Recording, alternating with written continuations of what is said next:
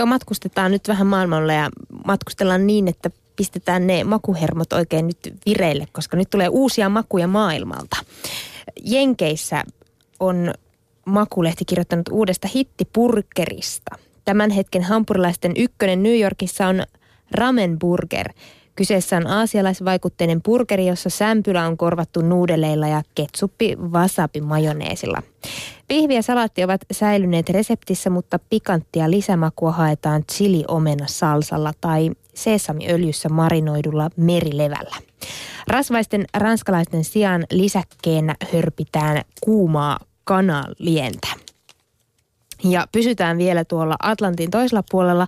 Mennään Kaliforniaan ja keittiömestari Daniel Pattersonin ravintola Koihin. Koin ruoka on sopivasti kokeilevaa ja annoksiin mahdutetaan makoisia yllätyksiä. Petterssonin kulinaari täsmäase on tiivis yhteistyö paikallisten tuottajien kanssa. Koi saa farmareilta juuri sitä, mitä tarvitsee. Lopputuloksessa maistaa sekä ruoan alkuperän että keittiön osaamisen. Hyvänä esimerkkinä hiiligrillissä paahdetut punajuuret karhunvatukoiden kerä sekä paahteinen mustekala lämpimien kirsikkatomaattien ja merilevän kanssa. 170, 175 dollarin illallismenulla nautitaan kahdeksan annosta kaikki läheltä tulevista raaka-aineista. Ruokalista elää päivittäin, pöytä kannattaa varata ajoissa ennen matkaa. Eli kuulostaa siltä, että Jenkeissäkin tämmöinen rasvaruoka on vaihtumassa vähän terveellisempään. Mm, ainakin voisi toivoa, koska sitten sieltä Jenkeistähän ne kaikki trendit tulee tänne Suomeen. Niin, mm. totta. Öö, no sitten seuraava artikkeli löytyy Mondo-lehdestä. Täällä aika mielenkiintoinen yhdistelmä perulaista intiaanikeittiötä ja japanilaista ruokaa Barcelonassa. Uh. Öö, juuri kun luulee olevansa kärryillä maailmankuulun huippukokki Ferran Adrian puuhista, hän keksii jotain täysin odottamatonta. Alun perin molekyylikeittiöstään tunnettu Adria avasi keväällä Barcelonan Pakta-ravintolan. Pakta merkitsee eteläamerikkalaisella ketsuan kielellä liittoa ja sitä tosiaan Paktassa luodaankin. Perun intianikeittiön ja japanilaisen ruoan onnistunutta liittoa huippumoderniin tyyliin totta kai. Idea syntyy, kun Adria ja hänen veljensä Albert halusivat, halusivat kokeilla, miten pari vuotta sitten avatun tapasravintola Tiketsin kokeileva tyyli soveltuu toiseen etniseen keittiöön. Pikkuroiseen ravintolaan on syytä tehdä nettivaraus hyvissä ajoin. Paikan päällä valinnan vaikeutta ei ole, sillä toistaiseksi listalta löytyy vain kaksi 25 ruokalajin menuta ja hinta on noin 100 euroa. Japanilainen trendi näkyy muualla. Paktan vieressä sijaitsevassa Espai Cruussa tarjoillaan etupäässä raakaruokaa, kuten ostereita kasvatsokastikkeessa ja härkäsashimia. Mm. Nyt alkaisi vähän maa, tuota, matka, matkustelujalkaa kutkutella, että Barcelonaanko sitä pitäisi lähteä? Barsa olisi kyllä hieno kaupunki, mutta mä rupesin miettimään tässä sitä, että jos tehdään tämmöisiä eri maiden keittiöiden yhdistelmiä, niin mikä sopisi suomalaisen keittiön kanssa? Mm, no Karjalan piirakoista ihan kivoja pikkutapaspaloja voisi väkerellä ja laittaa vaikka vähän kraavilohta siihen päälle. Niin sehän on, mm. Mm, se voisi toimiakin. Mm. No mutta siirretään nyt tämmöisiin maanalaisiin ruokiin, ötökkäenergiaan. Makulehti kirjoittaa, että Hyönteiset ovat luonteva osa ihmisten ruokavaliota, etenkin monissa kehittyvissä maissa. YK on ruoka- ja maatalousjärjestö FAO linjasi toukokuussa, että niiden syöntiä kannattaisi lisätä länsimaissakin. Kolmasosa maapallon väestöstä eli noin kaksi miljardia ihmistä käyttää säännöllisesti hyönteisiä ravinnokseen.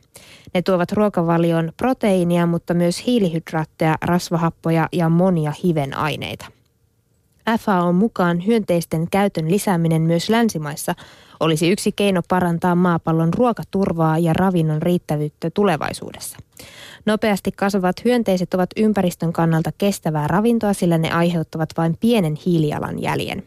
Erilaisia hyönteislajeja on tuhansittain, pelkästään Suomessakin on noin 20 000. Joukossa on jonkin verran myös myrkyllisiä lajeja. Ihmisravinnoksi hyödynnetään tällä hetkellä noin 2000 hyönteislajia. Hyönteisravinnosta kiinnostuneen on järkevintä kasvattaa ötökkänsä itse. Se on paras tapa varmistua ruoaksi käytettävien hyönteisten puhtaudesta ja laadusta. Ötökkäfarmarin ensimmäiset yksilöt voi hankkia eläinkaupasta, jossa niitä myydään lemmikkimatelioiden ruuaksi. Hyönteiskasvattamo ei vaadi paljon tilaa. Se voi olla vaikka keittiön kaapissa pidettävä muovirasia. Helppoja kasvatettavia ovat jauhomadot, kenttäsirkat, tavallisena asuntorakkana tunnettu rusakka. Hyönteissä, hyönteisissä ei ole kovin paljon makua, joten mausteita on käytettävä runsaammin. Friteerattuja kenttäsir- friteerattujen kenttäsirkkojen makua kuvaillaan pähkinäiseksi. Jauhomadoista valmistuvat muun muassa keitot ja risotot. Hyönteisistä voi tehdä myös jauhoa, jota voi lisätä lihapulla tai sämpylä taikinaan. Hyönteisen tulee olla Hyönteisten tulee olla eläviä, kun ruoan valmistus aloitetaan. Kuolleet hyönteiset pilaantuvat nopeasti, jolloin ruokalajia voi saada riesakseen salmonellan. Hyönteisten hyödyntämismahdollisuuksia ihmisravinnoksi on tutkittu paljon Hollannissa Wageningin yliopistossa. Tietoa tarvitaan silti runsaasti lisää ennen kuin hyönteisravinto voi levitä laajamittaisempaan käyttöön esimerkiksi elintarviketeollisuuteen. Tämä on aika mielenkiintoista toi ötökkäruokailu. Sen verran pienen vinkin voin antaa. Lähiviikkoina on tulossa ötökkäruokailusta juttua tuossa taustapeilissä. Uh, Siellä nimittäin pojat oli käynyt kokeilemassa, että miltä ne maistuu. Ja tosiaan kuvailivat, että, että sellainen pähkinäinen maku, että ihan ok. Okei, eli silmät kiinni varmaan pitäisi syödä. Niin ja nenästäkin. en tiedä. Mä en, musta vähän tuntuisi, että en pystyisi kyllä.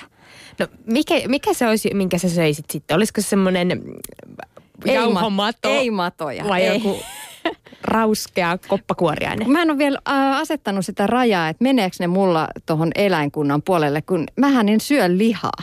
Aivan. Niin, että onko sitten ötökät lihaa? Mähän kuitenkin kalaa syön sen takia, että kalat useimmiten elää vapaan elämän. Mulla on tällainen kaunis ajatus siitä vapaana uiskentelevistä kaloista, joilla on onnellinen, ihana elämä siellä vedessä takanaan. Ja niitä mä voin sitten syödä toisin kuin tuotantoeläimiä.